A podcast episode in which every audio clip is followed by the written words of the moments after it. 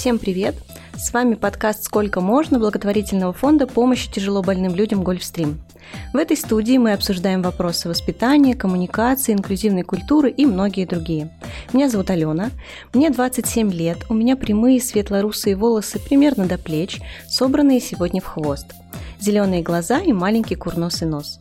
На мне черный свитер, мелкой вязки с высоким горлом, черные джинсы и черные ботинки – Недавно в Роскачестве сообщили, что взаимодействие с телефоном в течение более чем двух с половиной часов может нанести вред человеческому организму, а его постоянное использование вызывает так называемую мобильную или экранную зависимость.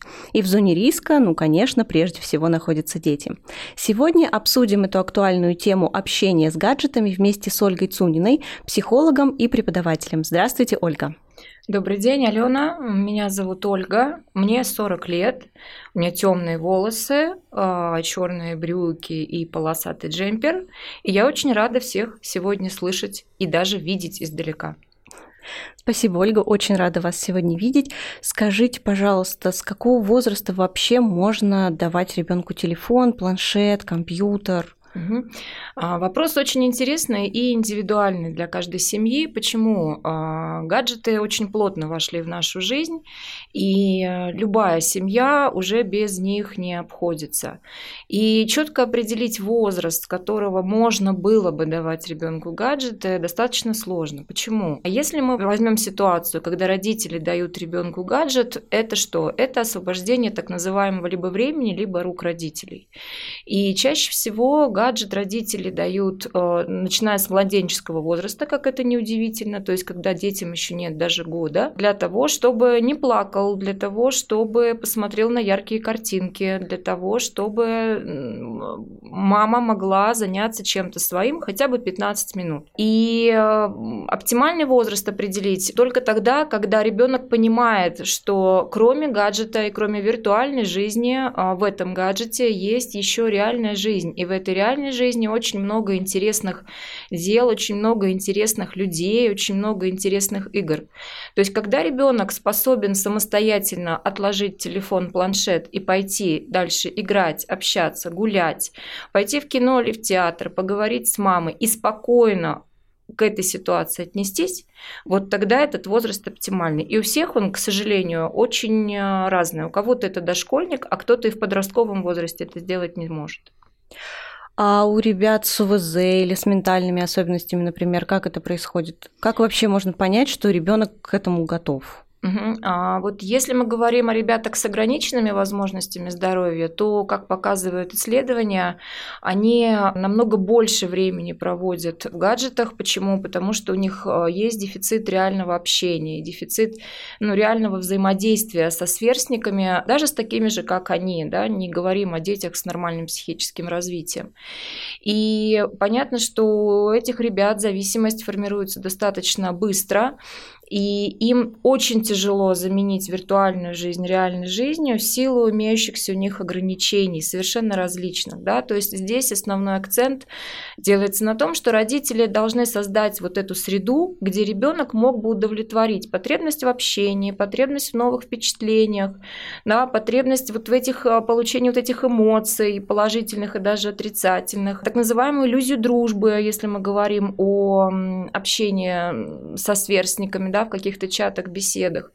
И если мы говорим о оптимальном возрасте начала работы или начала знакомства с гаджетом, то тоже очень индивидуально. Здесь нет разницы между детьми с ограниченными возможностями здоровья и детьми с нормотипичным развитием. Ну, в детском возрасте родители еще могут как-то там э, пойти вместе с ребенком в музей, в галерею, сходить в кино, в театр.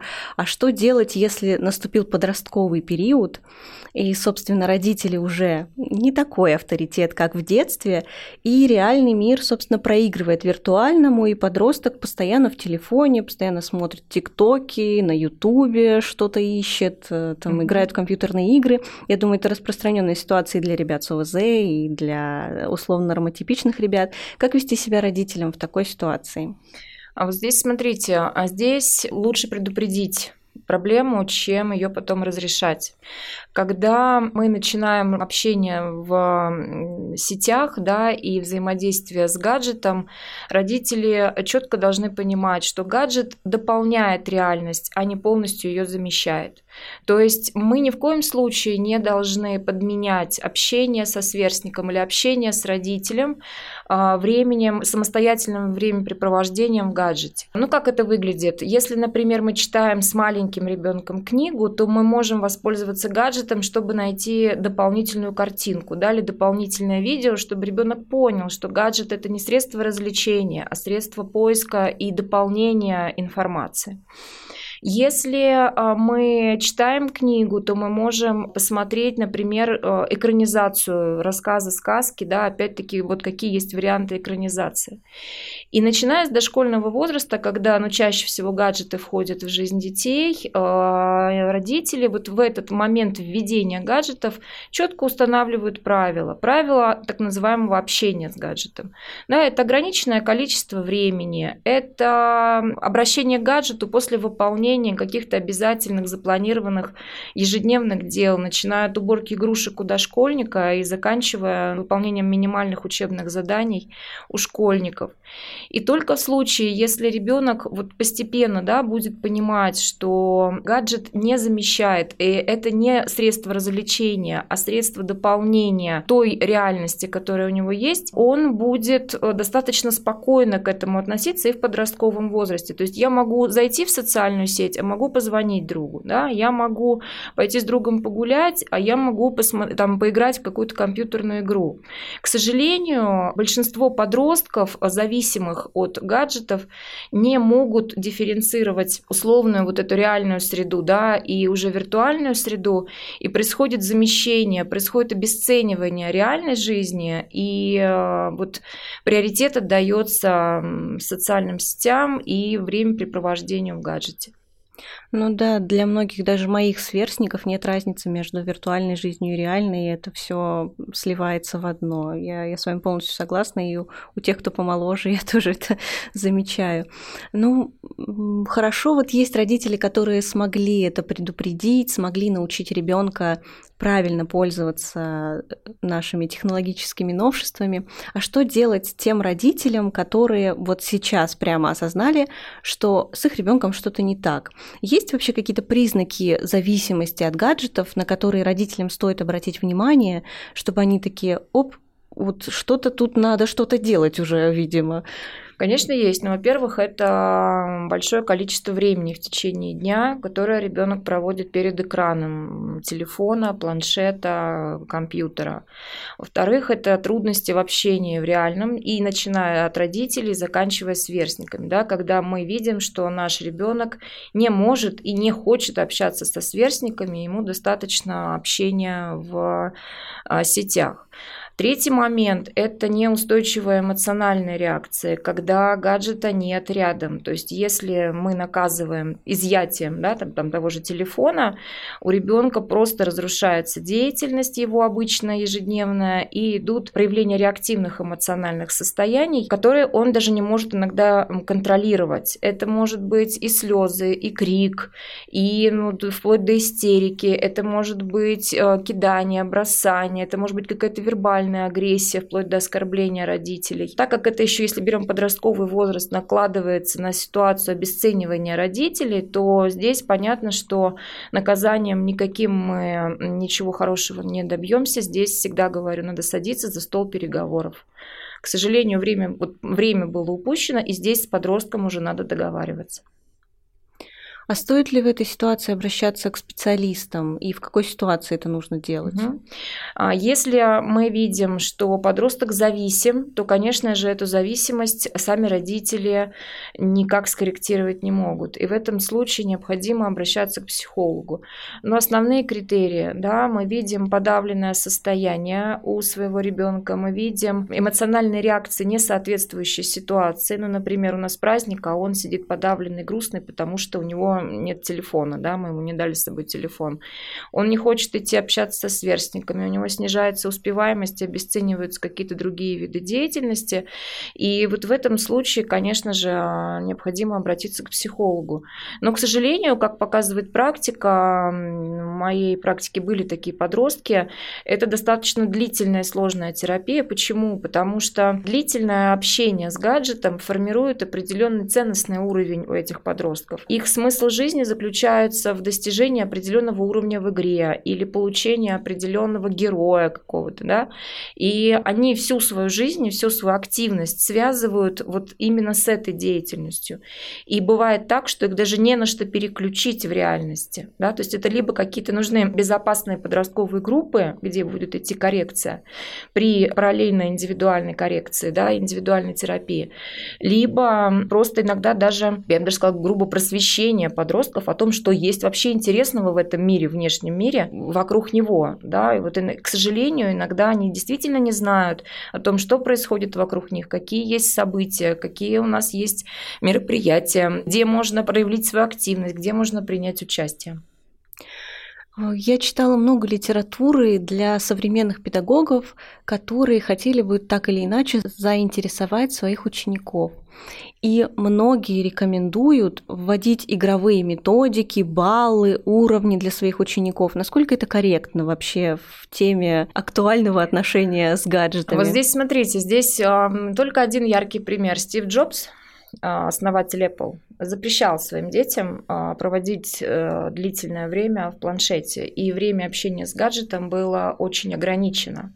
И если мы берем сейчас а, частные все системы образования, они выстраиваются по традиционной системе без использования компьютерных технологий. Почему? Потому что гаджеты, конечно же, влияют на развитие когнитивных способностей, на развитие мышления детей, начиная от раннего возраста и далее, далее, далее. И если ребенок э, в онтогенезе не пройдет э, все этапы развития мышления от наглядно-действенного к словесно-логическому, да, до формирования вот этих логических компонентов, э, не пройдет от непроизвольности к произвольности, опять-таки в познавательных процессах их поведения, то мы можем сказать, что гаджет заменяет эти процессы. То есть зачем мне запоминать, если я могу записать? Зачем мне быть внимательным, если я потом могу посмотреть?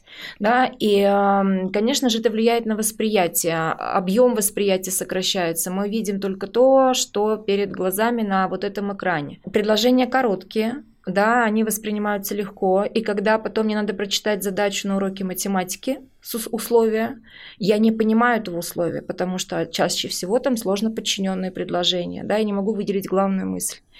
И вот здесь мы четко должны понимать, что ни в коем случае традиционные элементы обучения, основополагающие элементы обучения не должны замещаться компьютерными технологиями. Компьютерные технологии и вся вот эта виртуальная реальность, они должны дополнять, обогащать, расширять содержание, но ни в коем случае не замещать. Мы выстроили хорошие отношения с гаджетами, научили ребенка тому, что это дополняет нашу реальность и помогает нам в чем-то. Но все мы знаем, что интернет это не самое безопасное пространство. Э, в нем не только можно увидеть потенциально неприемлемый, так скажем, контент, но и попасться в лапы мошенникам, э, найти еще что-то более опасное даже, чем мошенники сторонние. Как можно оградить ребенка от опасности интернет-пространства? Угу. Но здесь три момента. Первый – это технический момент, это родительский контроль. Да, мы оставляем только те сайты или оставляем только те площадки, в которых мы уверены, а все остальное блокируется. Второй момент, если это ребенок раннего возраста, если это дошкольник, если это даже младший школьник, ни в коем случае он не должен проводить время с гаджетом наедине. Родитель должен находиться в зоне видимости для того, чтобы контролировать, да, что ребенок смотрит, задать вопрос на понимание, задать вопрос на отношение ребенка к тому, что он видит, да, то, что вот происходит на экране, обсудить. И в то же время, чтобы у ребенка была возможность родителю этот вопрос задать, задать и получить ответ. То есть это не просмотр ради просмотра, а материал для обсуждения и анализа со взрослым, для того, чтобы взрослый был источником тех ценностей, да, вот моральных, а не экран. И третий момент – это, конечно же, развитие информационной культуры. Да, есть определенные чекапы, когда ребенок или подросток понимает, что перед ним мошенник, что перед ним человек, который ставит неадекватные цели, да, и добиться чего-то того, что запрещено в нашем обществе. И в, в этом случае очень важным, конечно, является уровень доверия между ребенком и родителем. Может ли в этом случае даже ребенок либо подросток подойти к маме, да, и показать, смотри, мне вот кто-то написал, мне кажется, что это не обычный человек, да. К сожалению, вот привлечение в различные подростковые сообщества, такие антисоциальные, деструктивные, оно именно таким образом и происходит. Вы в начале нашей беседы говорили о том, что бывает такое, что э, ребенок, эм, так скажем, э, не очень приятно реагирует на отсутствие гаджета в его жизни, когда мы а, там забираем телефон или не даем его за какие-то провинности. И я думаю, что вы тоже, наверное, встречали в интернете фразу, которая уже стала мемом, что это все от ваших компьютерных игр, которые обычно используют в контексте деструктивного поведения детей и подростков. Расскажите, пожалуйста, правда ли компьютер, телефон, компьютерные игры связаны с агрессией ребенка? Да, это на самом деле так. Исследования показывают, что достаточно часто игра в агрессивные игры влияет на проявление агрессии в реальной жизни, в поведении. Но здесь еще что хочется сказать, что формирование всех форм зависимостей, оно и очень легко происходит как раз в этой игровой деятельности. Ведь что есть э, в игре, в, вот в агрессивной игре, да, когда надо кого-то идти, убивать, во-первых, он, это замещение реальности в чем?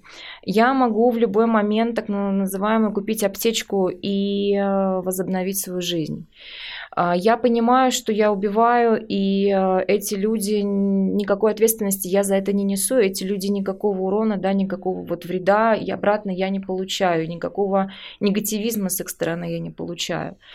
Третий момент, чем больше я убью, тем больше баллов я получу. То есть игра связывает мотивацию достижения с негативным контекстом. То есть ребенок понимает, что я э, играю, я вот ос- осуществляю вот эти агрессивные действия, тем самым становлюсь я успешным. Я перехожу на следующий уровень, мне дают какое-то новое оружие, да, мне дают какую-то новую технику. В реальной жизни этого же сделать невозможно. В реальной жизни для того, чтобы ну вот достичь чего-то хорошего, ребенку необходимо прилагать определенные усилия. Подростку, да, необходимо общаться, необходимо задавать вопросы. А здесь, получается, даже если меня в игре убили, я там, нажимаю определенное сочетание клавиш, я возрождаюсь и пошел, начинаю заново. Да? То есть вот эта иллюзия моей бессмертности и отсутствие наказания за мои действия, да, она, безусловно, влияет на ценностный компонент моего самосознания. И действие проявления агрессии для меня становится как само собой разумеющимся. И если я в реальной жизни сталкиваюсь с ситуацией, которая для меня неприятна, я буду на бессознательном уровне переносить те действия игровые на свою реальную жизнь, да, потому что, к сожалению, уровень самоконтроля у наших современных детей ну, достаточно низкий, да, и они достаточно сложно отфильтровать черное от белого. Если там можно, то почему здесь нельзя? Да, а что будет, если я это сделаю? То есть такие варианты, конечно же, есть. Спасибо, Ольга, что поделились профессиональным мнением. И напоследок хотел бы попросить вас посоветовать что-то нашим слушателям. Угу, спасибо. Значит, ну, первый, конечно же, совет – это родителям малышей. Пожалуйста, не замещайте время, которое вы можете провести со своим ребенком гаджетом. Даже если вам очень тяжело. Даже если вы понимаете, что ваши ресурсы иссякли, можно найти какую-то другую помощь, но не гаджет. А второй момент. А, если вы вводите гаджет, то, пожалуйста, добавляйте, пусть он будет для вас и для вашего ребенка лишь источником информации, дополнительной информации. Основной приятностью, я бы даже так сказала, основным источником интересного, нового для ребенка должны быть все-таки взрослые, а не телефон, планшет и так далее, и так далее. Третий момент, когда ребенок проявляет да, какие-то формы, нежелательные формы поведения, так называемые, Или вы их хотите пресечь, ну, например, это там крик э, или плач в очереди к врачу, или когда ребенок находится в машине и перед ним ставят этот гаджет, да, это же можно заменить игрой, любой игрой, игровой деятельностью, которая оказывает очень большое влияние на развитие ребенка и на формирование его а, когнитивных процессов.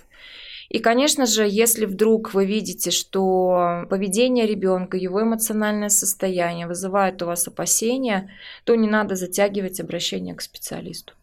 Спасибо, Ольга, большое и до встречи в следующем выпуске. Спасибо.